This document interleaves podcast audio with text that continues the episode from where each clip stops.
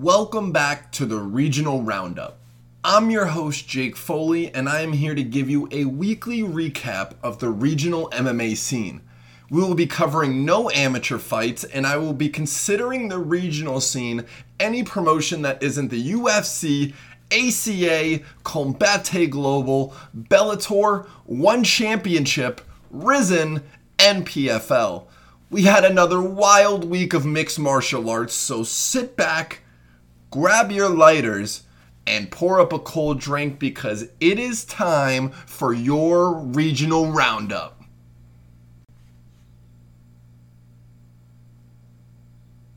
We will get this episode started with the headlining news from last week. Brave Championship Fighting 51 went down in Belarus, and this event absolutely delivered. Unfortunately, not everything went according to plan. The highly anticipated return of Muhammad Mokaev was put on hold after Mokaev's fight ended in a no contest.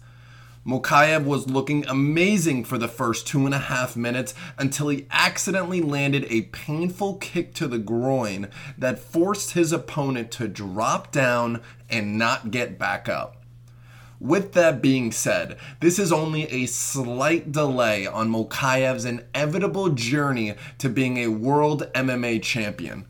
Let me be the first to remind you that Mokaev is 20 years old, went 23 0 as an amateur, won the International MMA Federation's Amateur Championship three times, and recently turned down an invite on the Dana White's Contender Series because he said he will make it to the UFC without it. Mokaev now has a 4 0 pro record and is widely regarded as the number one prospect in the world.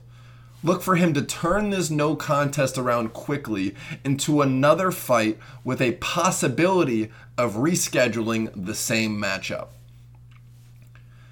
Despite Brave 51 being such an entertaining event, Mokaev's no contest was not the only mishap of this fight card. The main event was canceled in similar fashion to Cage Fury 96, as it was called off only minutes before they were supposed to walk out. Marcel Grabinski had supposedly been dealing with a very serious stomach bug that he chose to fight through. The pre fight medical check had determined Grabinski was unfit to fight and he was forced to withdraw. It was an unfortunate way to end the fight, but I hope Grabinski heals up quickly because that is the main priority in MMA. His opponent Lucas Martins has demanded this fight to be rescheduled immediately, but no official decision has been made. LFA 109 stole the show this weekend once again with a variety of entertaining fights. The most important being the results of the co main and the main event. In the co main event, Justin Wetzel put on a performance possibly worth a shot in the UFC. Wetzel took on an extremely tough opponent in Oscar Oscar, who had a 11 and 1 record and was previously scheduled for a fight in the UFC before it fell through and never got rescheduled. In a way, you could definitely say a solid performance by by Oscar would have found him with an official shot in the UFC. Unfortunately for Oscar, his opponent Justin Wetzel had other plans. Wetzel came into this fight and absolutely dominated with a combination of intense pressure and sneaky power. Wetzel finished the fight in the second round with some brutal ground and pound to cap off a beautiful performance. Wetzel is now 7 and 1 with a strong argument for a shot in the UFC after stealing the opportunity from Oscar. Shortly after, in the main event, Terrance McKinney got on another spectacular finish to end the night. The 26 year old has been on an absolute tear in 2021 with three straight first round finishes that accumulated for a total fight time of 1 minute and 45 seconds. His third win of 2021 came at LFA 109 with some brutal ground and pound that turned off the lights of his opponent. To make the win even better, McKinney has become the third straight LFA headliner to take on a short notice UFC fight after winning in the main event. McKinney will turn this win around in only seven days as he makes his UFC debut against Matt Frevola. Spoiler alert McKinney is on this week's Prospects to Watch.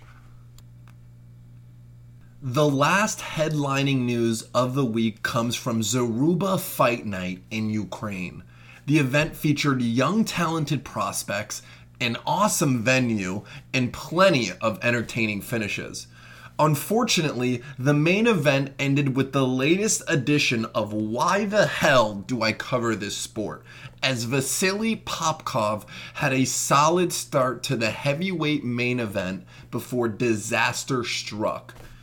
Popkov was taken down by his opponent and completely blew out his knee.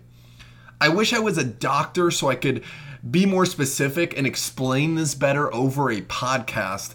But imagine a dislocated knee mixed with a broken leg and twisted like a pretzel that you get at the local mall. That is the best way I can describe the nightmare fuel of an injury that it was. God bless Popkov, and I hope the, he heals up quickly and correctly.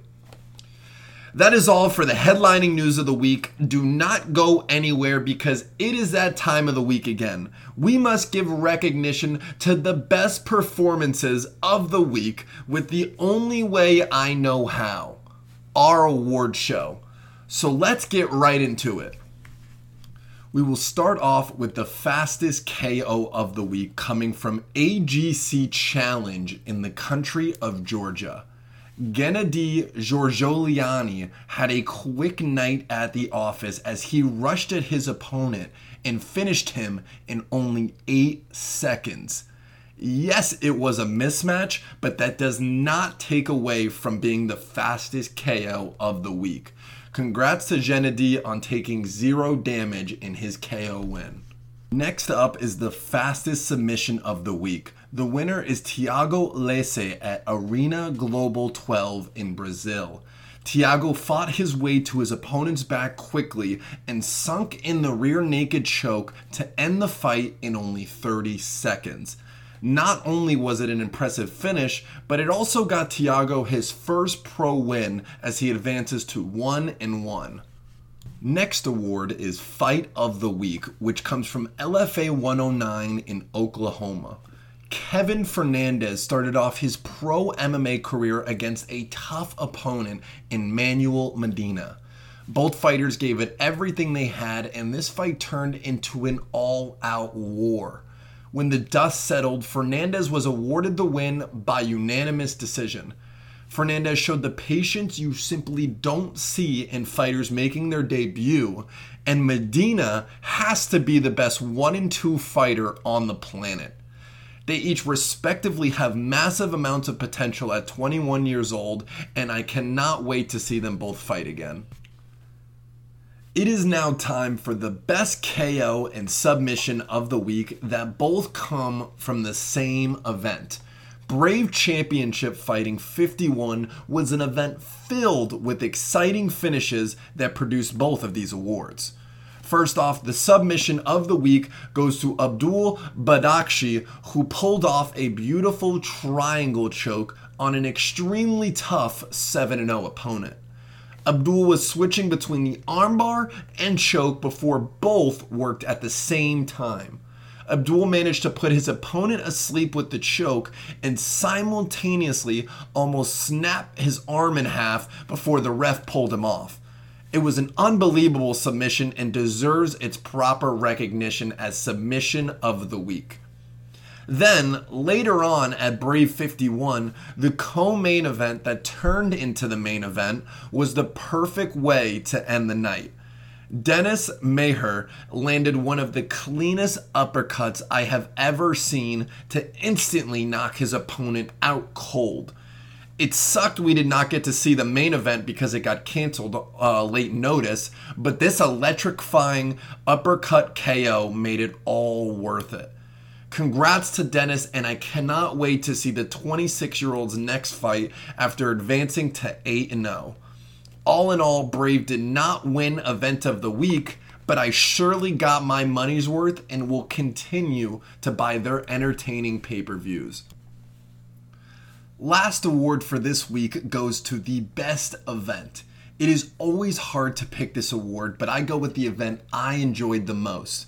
Event of the week goes to LFA 109. Between the fight of the week going to Medina versus Fernandez, Wetzel pulling off the upset, and McKinney making another statement, I simply could not get enough of this event. LFA never fails to deliver, and they proved that once again last week. That is all for the weekly awards. The only thing left to do now is give you my prospects of the week. The three fighters deserving of this recognition are Terrance McKinney from LFA 109, Nick Ouellette from BFL 67, and Abdulo Kodzayev from Zaruba Fight Night 3. All three fighters put on impressive performances and have the potential to not only be in the UFC one day, but potentially be a champion. Thank you for joining me this week on the Regional Roundup. Make sure to follow on Instagram and Twitter where I will post as many weekly highlights as I can before getting banned for copyright. Till next week, stay happy, stay healthy, and Viva Combat Sports.